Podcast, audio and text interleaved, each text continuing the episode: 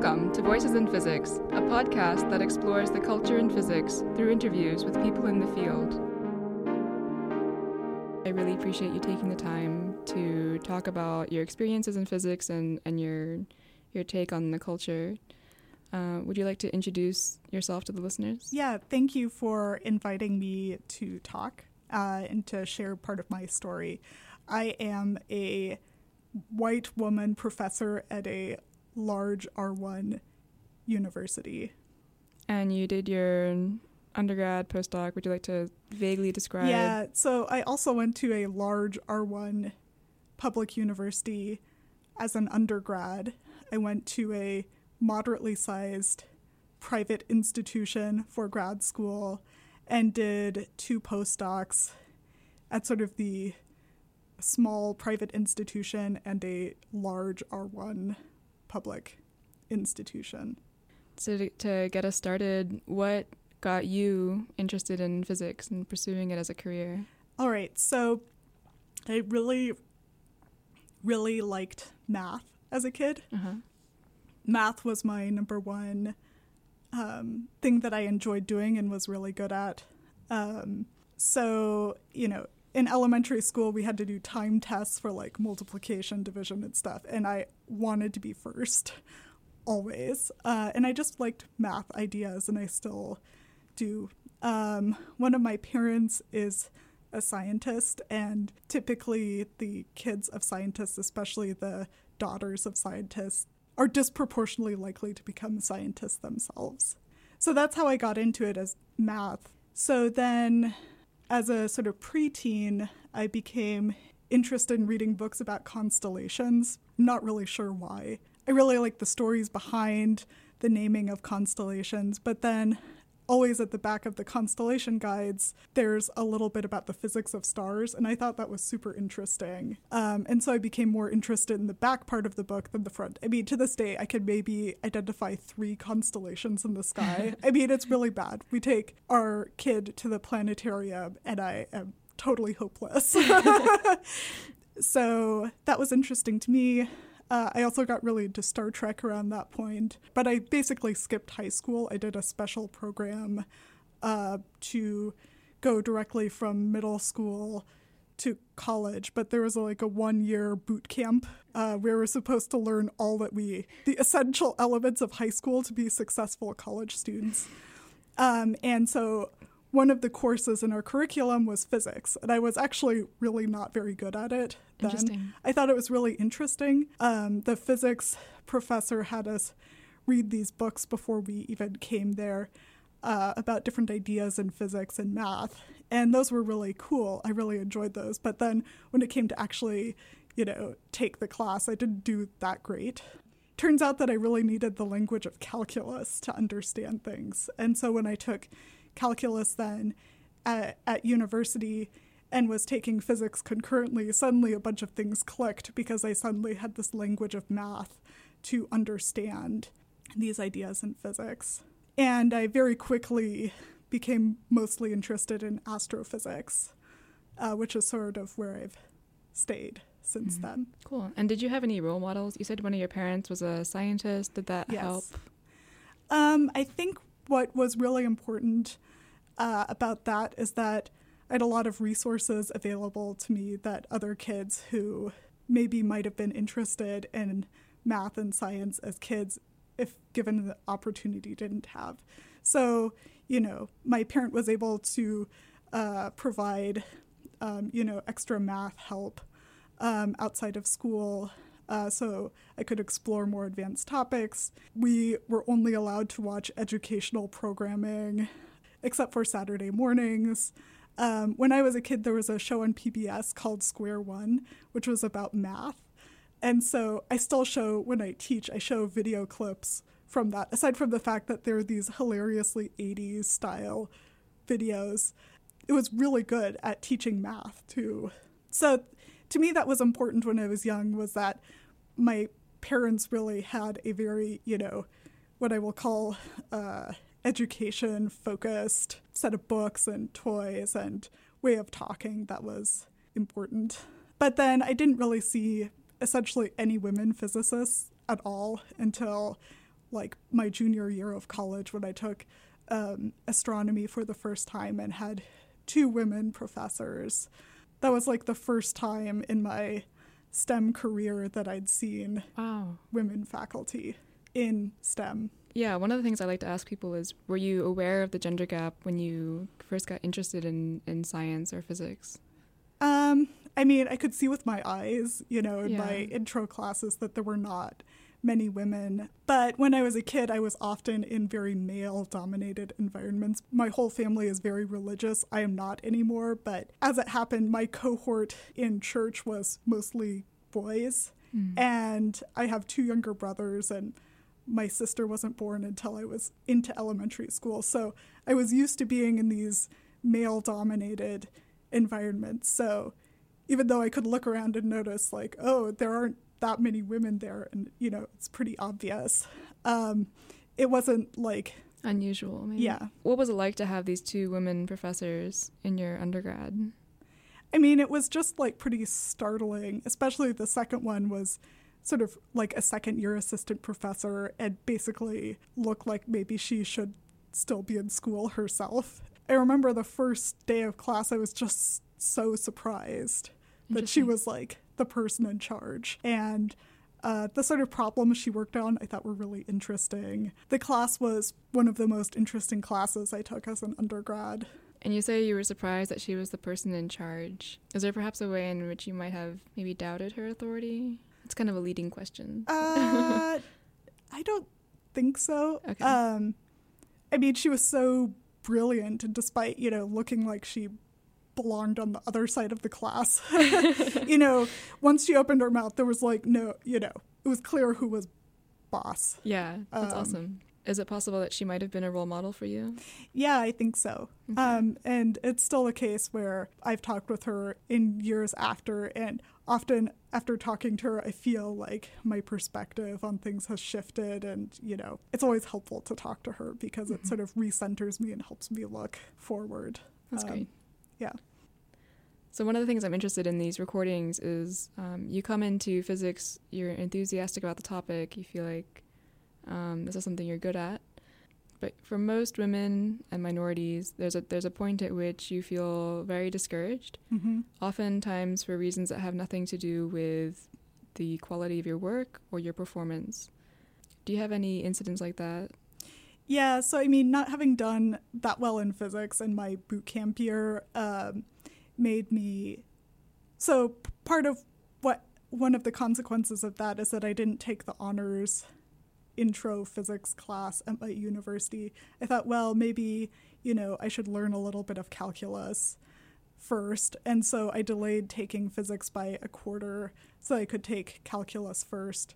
And maybe if I'd been more confident, I would have taken physics and math concurrently or maybe tried the honors version but i just didn't didn't think i could do it you know and after having done well in my intro classes i thought well maybe i can hack this after all and so i took a ton of physics and related classes and did really well in them often but not always having the highest overall score in the class, but still, you know, still feeling, I would say, some of the doubts that had come from earlier.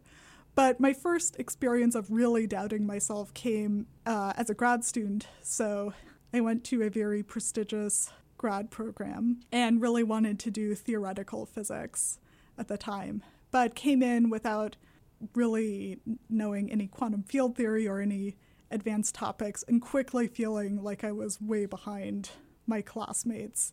And I basically had imposter syndrome severely the whole time I was in grad school, and also was probably suffering from decently bad depression, except not really knowing that that was what it was until later.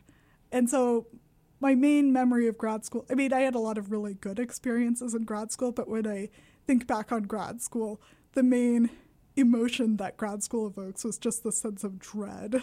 I mean, there were a lot of good things in grad school, like my advisor was really great. Um, I met my spouse there. I made a lot of lifetime friends there. But when I think back on it, the main emotion I feel is dread, which I think says something.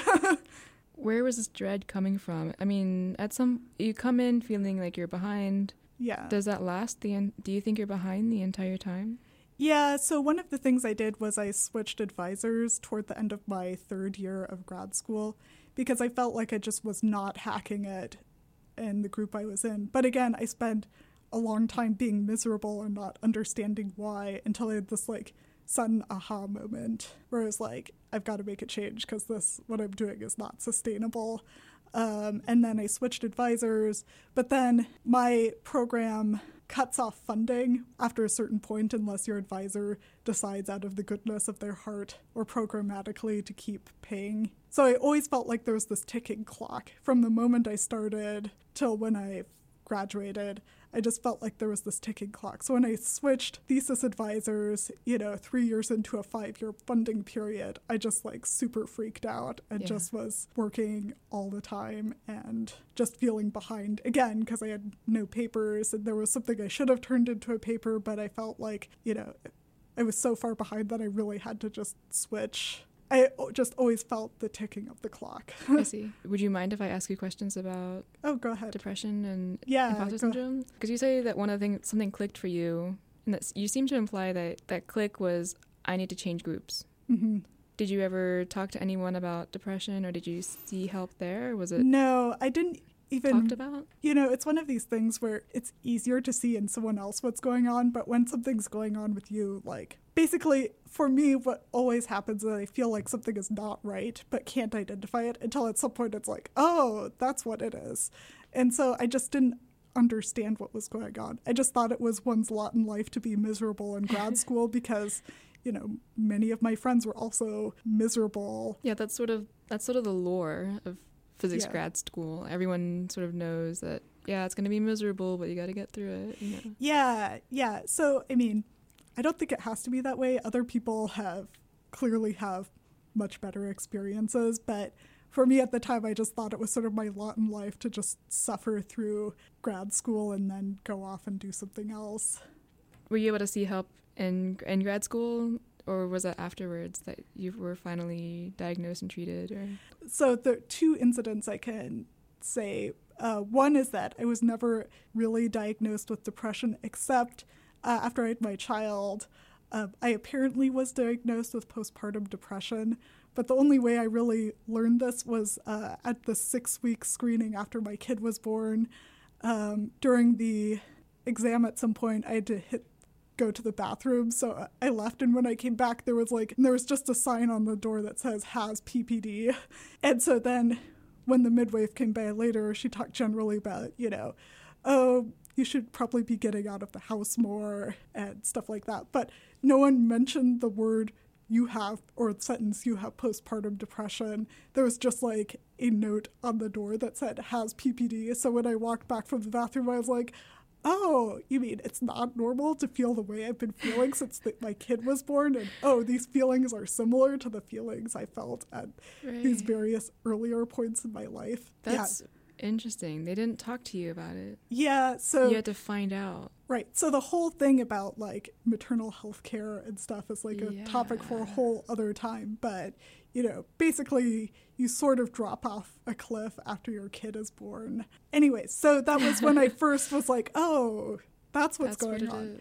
Um, so my my spouse and I did see a therapist for like Mm-hmm. three years. We were trying to negotiate a lot of issues. Like someone close to my spouse had died by suicide, and it was a huge blow. When we were both stressed out with our careers, and we were suffering under the weight of a lot of big things, and we were trying to figure out how to get two jobs, permanent jobs, together in the same place. And so we really needed someone to sort of help facilitate a discussion and help us work through things. And so we did see someone for three years. So even though we weren't talking about depression and stuff then, just having a weekly time to talk to someone and talk through issues and how we were feeling about things was really helpful. So I would say, even though it was never diagnosed with depression per se, we did have three years of Professional help. professional help, Yeah, which was so helpful. important. Yeah. Is it talked about? Is that kind of thing talked about among you or your friends or your colleagues? Um, I'm I'm trying to get at the stigma of mental health. Yeah, um, some probably not nearly enough. So it seems like you don't have maybe any personal experiences, at least not in grad school, of how students or professors were treating you as a scientist.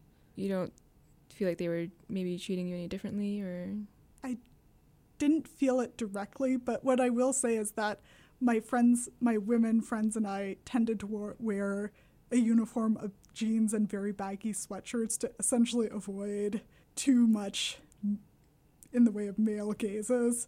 I'm sorry, what? Wait, yeah, it was sort of our uniform. And I'm not sure if it was that we were just trying to fit in with the guys who were wearing similar things. similar things or just trying to deflect attention. But basically, my uniform for grad school was jeans and like a sweatshirt.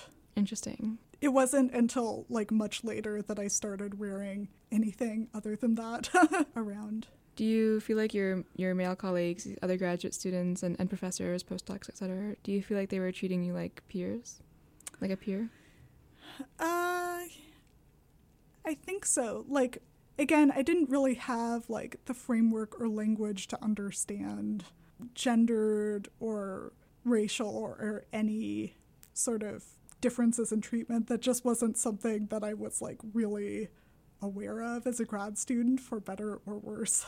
It wasn't until a lot later where I was like, oh, you know, the fact that I didn't feel like I could ever wear a dress, you know, maybe that that was something. But I did feel respected. I mean, I was in student government at as a grad student. I was part of the department's like graduate leadership committee. I always felt like the faculty interacted with me with respect. I felt respected by other grad students. Great. Yeah, which Yeah. No, that's good. Um, and then you you go on to have these these two postdocs. Mm-hmm. Um, and what were these postdocs like? So my first postdoc, um, it was in a theory group where like half the postdocs were women, which was pretty um, unusual.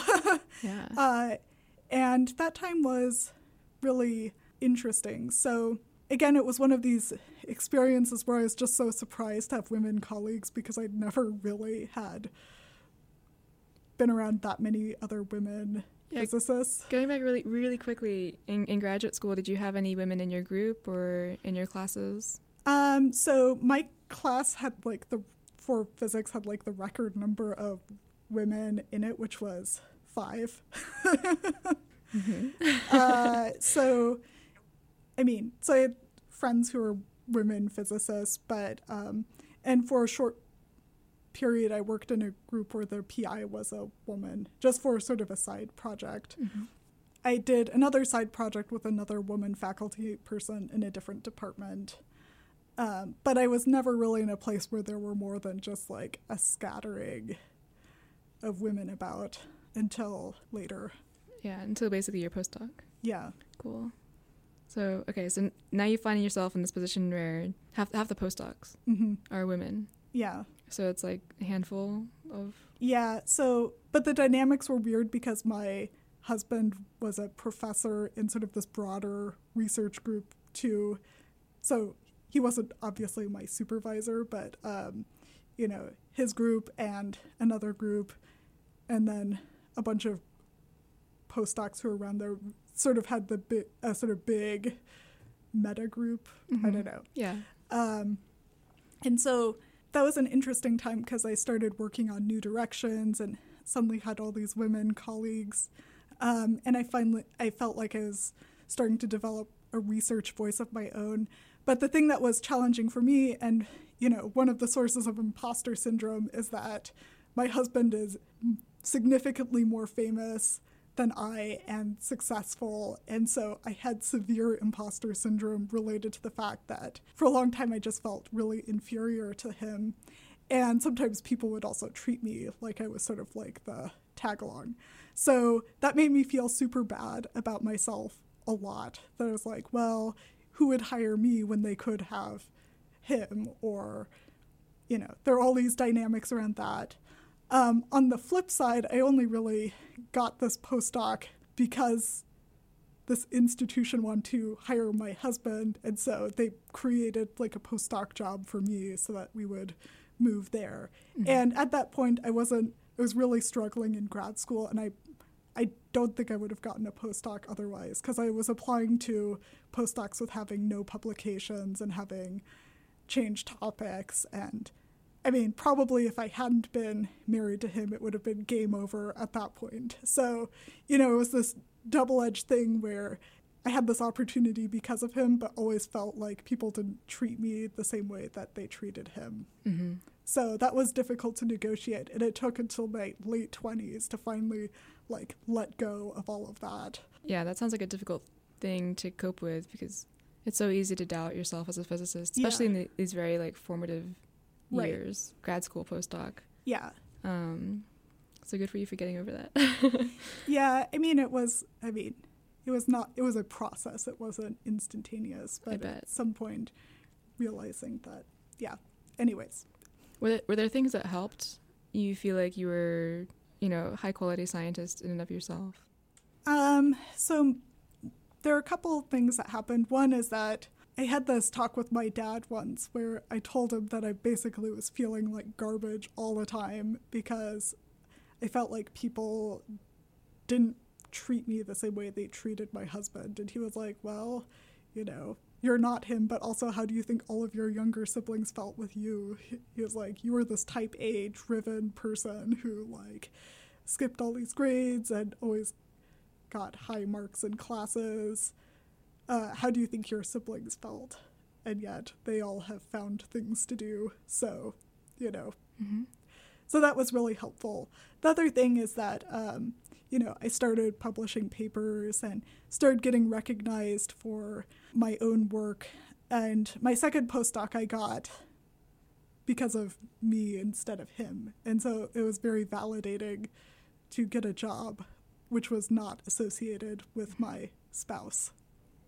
Who else did you talk to about this imposter syndrome and, and what kind of things helped or didn't help? I mean, I didn't even know what imposter syndrome was until probably I was 30 years old, so I didn't wasn't really able to talk about it using that language. Right, you didn't have the vocabulary for it. Yeah.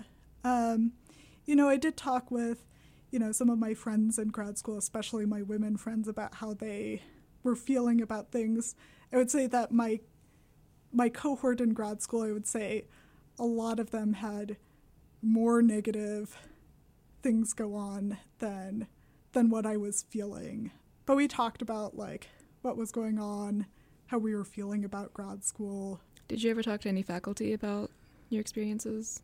Um, so, you know, there were a couple of times. So one point, one thing in particular happened when I was a postdoc. I was applying for faculty jobs, and actually, this one place had solicited my husband to apply and also brought me out for an interview too. Um, and it was really a little early for me to be on the faculty job market, but the best way to get a faculty job is to have a faculty job because once one university has like stamped their seal of approval on you that you're worthy to be hired as faculty, suddenly there's this huge black market of other places trying to steal you. Yeah, which is kind of That's interesting. Oh yeah. So it's yeah, so there was this one place that was really trying to lure my husband, so they also brought me out.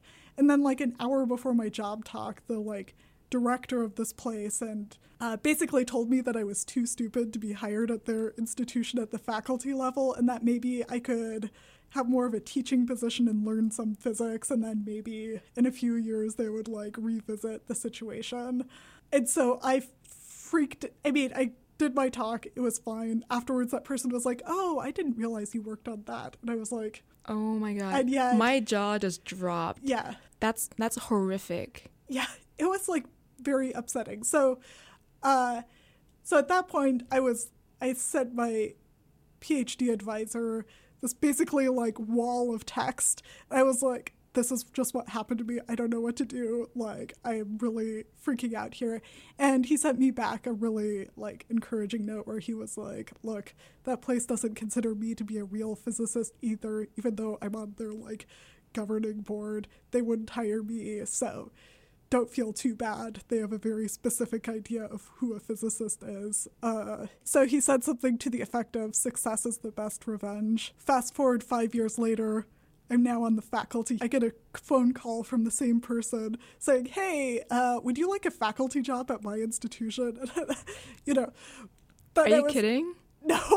Oh like, my god. Literally cold called me and I was like, um, Was it a was this a man? Of course. Was he so this guy so this this man Yeah. um literally degrades you right, Right. before you go in to give this talk, which Right. is where you're trying to prove that you are doing valuable work, Right. you are a good physicist and you're worthy of being considered Yeah. and hired as faculty. Afterwards says, "Oh, I didn't know what I was talking about." More was like, yeah. I didn't know what you were going to talk about, right? Yeah. Um, and then you do become successful, and then he has the gall to call you up Yeah.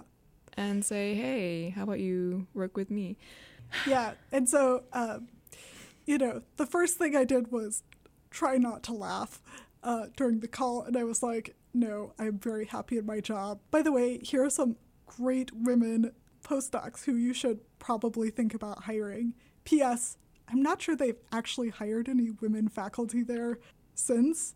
They make this big deal about being a woman friendly place, but when you actually look at their faculty listing, they have like the walk does not match the talk, shall we Mhm. say. Anyway, so at that moment, I remembered my advisor's comment uh, that success was the best revenge, and I was like, you know, he is he's actually right about that. I like that. Yeah, and good for you. It worked out. yeah. Did you report his behavior in any formal way? No, I didn't. I mean, it is true that I still I've talked to other people I know there where I've been like, "Hey people, if you actually want to support women physicists, you should actually hire some, especially at your senior levels. Uh, do you realize how bad this looks? And also, maybe the way you're looking at candidates is wrong and you should change it. So I've sent several emails to that effect and had personal conversations with people there. I don't know if anything's changed. Uh, when you say you think that the way they're looking at candidates is is maybe not the most effective, what were you, what kinds of things are you looking thinking about? often, uh, Uh, and these are for faculty candidates. yes, Okay. there's this idea of genius and also productivity. You know, how many papers you write and what type of physics is considered prestigious. And so this place definitely has all three things, I feel like, are things that they sort of cut on. Um, I mean, I don't know because I haven't, you know, seen how the sausage is made there, but just looking at the outcomes, I would say that's sort of a and how they and how they brand themselves that seems likely. Um, and it's also the case that when there are women or even male, men uh, who i know who are applying for jobs there at any sort of level i do talk to them about it. I'm like look i'm like hopefully things have changed in the past x number of years but i just want to let you know that, that my worst professional experience of my life took place there yeah, heads beware up. of this. Um, and I know Mhm. women who've been successful there, but you know they also feel the. I mean, I don't want to speak for them, but um, you can just like see with your eyes. yeah. So if you could go back to that experience where this guy says this thing to you right before you give a talk, what do you wish had happened afterwards? Like if you could go back, if people could behave differently, or if there was some institutional change or some means to report him directly or something, what could you imagine? Um, I think given uh, who I was at the time, I am not sure I would have done anything different. I just didn't.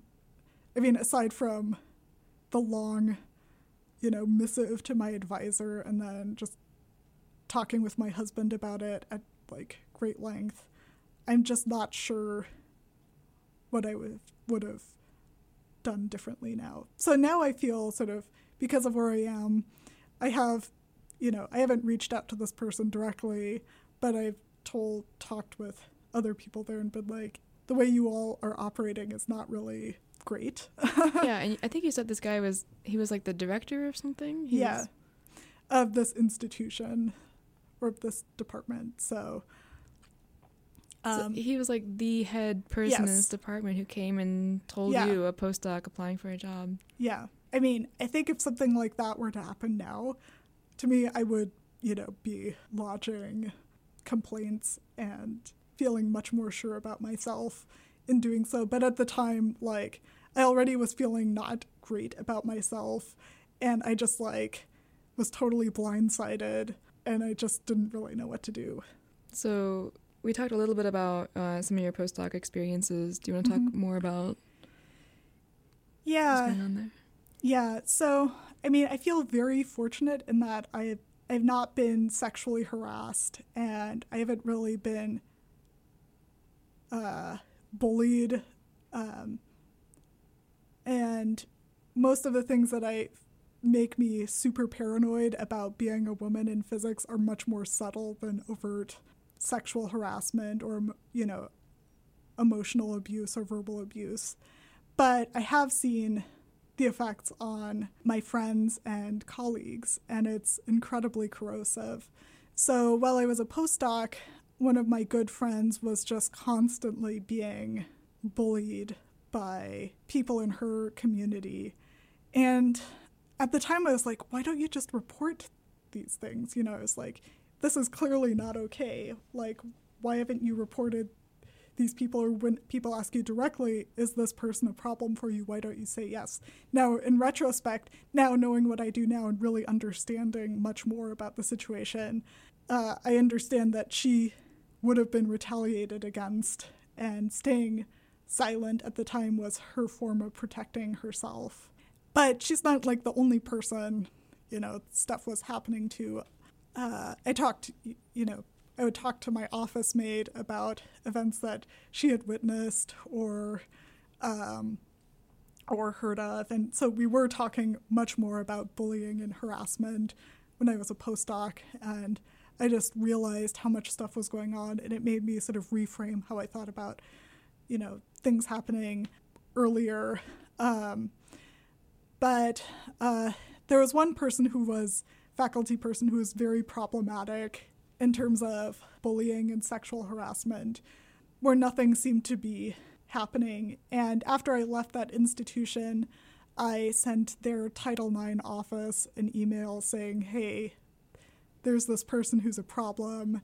You should keep an eye on that person. And also, when that institution was having their external review, um, I did contact the external review board and tell them that there were sort of systemic problems. Part of it was also that our two body negotiations had just gone catastrophically poorly at that place. And so I felt like there were some structural issues which fed into that. And so I basically sent them a big missive about there's this one person who's a specifically a problem, there's more generally a problem in this area, and also institutionally there are problems.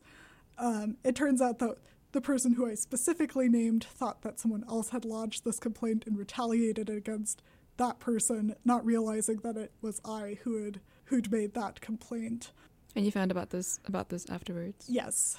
And I felt awful, but And that friend of yours, is she still in physics? mhm, amazingly so.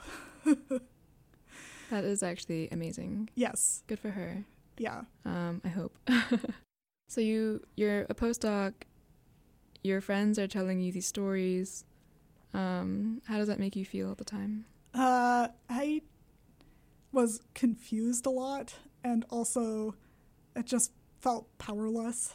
The thing that was even more demoralizing was when that same place was doing another search that I'd faculty search, and I had applied for that job and not gotten the time of day, but they were trying to hire someone else, and some of the people in that community had told me that they had either been on the receiving end of harassment or had watched their friends be harassed by this person, and they felt very uncomfortable with this person potentially being hired and coming in with authority over them. Um, and yet that person was hired anyways.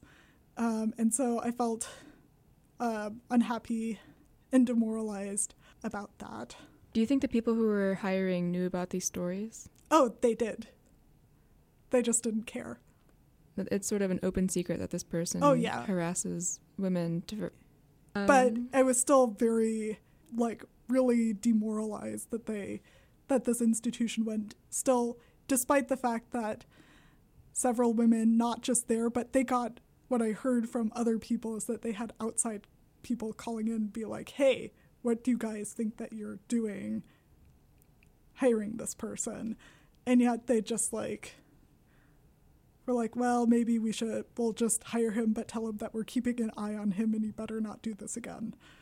So, So not only did he like not lose his job or prestige, yeah. he actually got a job Yeah. in spite of Yeah. a bunch of allegations. And, hmm yeah. And you said that made you feel um, confused and powerless and demoralized. Was that just for the institution or was that for physics as a whole? At that point, I viewed it more through an institutional lens rather than an issue in the field. I now have a more field centric view. Um, Why is that?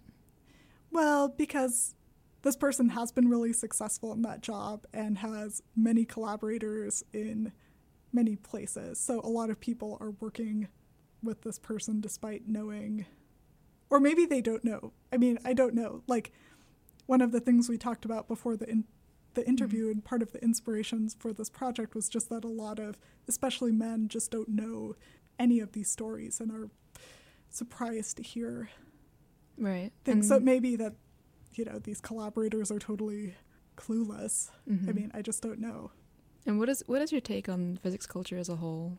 Do you have things about it that you would see you like to see change or Uh, yeah. So I mean, the field has a whole like prestige fetish, and also, um, you know, there have been studies published that show that um, fields that have more of a fixed mindset rather than growth mindset tend to be wider and more male than fields that have more of a growth mindset, and that is has been definitely shown in the case of physics. You know, you hear people talk use words like excellence, raw horsepower, etc. Um, you know, and it is true that different people have different strengths, but it's also true that people have to grow their strengths. So, like the example that I give um, when I teach is like Olympic athletes are clearly very gifted individuals, but they didn't just sit around eating potato chips and get to where they're going, but they work so hard all the time to really hone their skills. And so the way to become really a rock star isn't just that you start out at some place, but that you really put in the work to take what you got and push as far as you can go. I don't think physics really values the growth component. I mean, we say we do, but like the way we teach physics hasn't really changed in like I don't know, ever.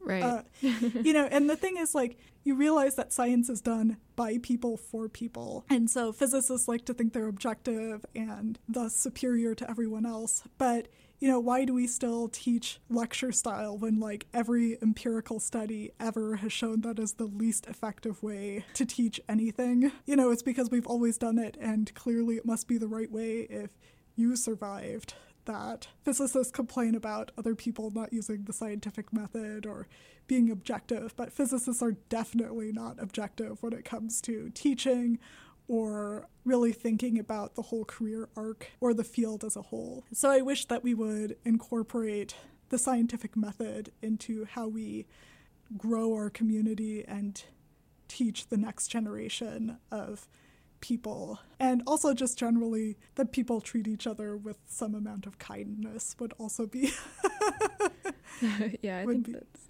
would be good that sounds good. yeah and one thing, another thing I kind of like to ask people is about their sense of belonging. hmm Uh, it sounds like you had this incredible early success, and now you're you know a professor. Um, and your dad was a scient. Your dad hmm was a scientist.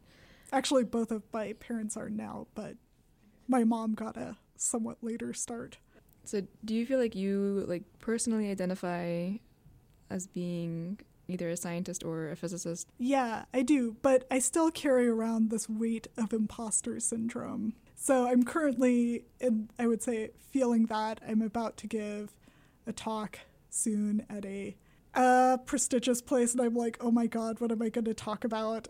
I've achieved nothing. Mm-hmm. Uh, you know, so I'm currently feeling this like this stress of feeling. Right, even as a soon-to-be tenured professor. Yeah. um, so I'm not sure if it will ever go away. Uh, I definitely feel more confident in calling people out on their BS and trying to uh, help along some institutional change. Uh, but I still, you know, this weight of imposter syndrome, I'm not sure will ever totally leave. In terms of your identity as a within the physics community, do you feel Mhm. like you belong in the community as a whole? Um, I do, but there again, it's always this like nagging thing of like, why don't people cite my work? Do they not cite it because I'm not famous enough? If I'm not male enough? There's always this whisper of like, why compared to male colleagues do I feel always like kind of paranoid? And I'm not sure if that is related to the fact that I'm female or the fact that I got into my field in sort of a through a slightly unusual route, or if I'm just not publishing high impact papers, but I'm always just like wondering what's going on. And I haven't really talked to too many people about it. So, I mean, my husband and I talk about it. Like, he sometimes wonders why some of his papers are just not ever cited. And so we talk about that. It's like, well, sometimes you feel like you have to go on a publicity tour for your paper, which is definitely true. You do kind of have to go on a publicity tour if you're not, you know, the default one or two most famous people for some subfield. Um, and we're just not traveling as much because we have a small child. So we do talk about some of these things, and I talk about it with some other people as well. But I always have this like lingering, you know, just these lingering questions. Right, that sounds very distracting. It is really distracting. Yeah.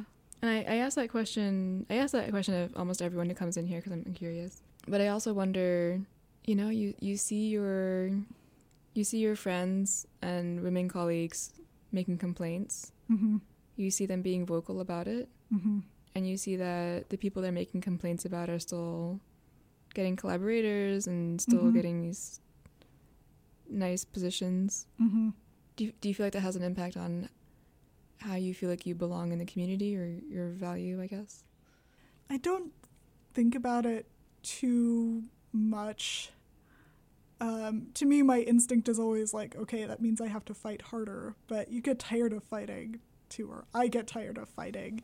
But to me, it's like, okay, that means I just have to fight harder on these fronts. I think in some ways, the fact that you are starting to hear more about these incidents is actually progress. And the fact that people are starting to be penalized for bad behavior is progress. And it's interesting, like, uh, we were watching some documentary as a family, and a famous astrophysicist who was essentially fired showed up and it. This is like a 20 year old documentary, and we're like, ah, this bad person is back. And my kid is like, will keep asking me, he's now like, what happened to that bad person? I want to drop him in a black hole. I'm like, well, that's, that's maybe like a little like too severe, but uh, but I think that is helping. You know, you see in other fields where harassers still, you know, maybe it's public now, but they haven't been punished, or you still hear a lot of whispers. You know, as many problems as like physics has, I feel like there are places where it's still much worse. Like the New York Times had this whole series about women working at like Ford factories. Oh, right. And so I think things are still, physics has a lot of work to do, but a lot of fields have a lot of work to do. Um, well, thank you so much for, for sitting down with me and talking about these things. I really appreciate your perspective. Yeah, thanks for having me. Thank you for listening. If you'd like to reach out about the project, please send an email to voicesinphysicspodcast at gmail.com.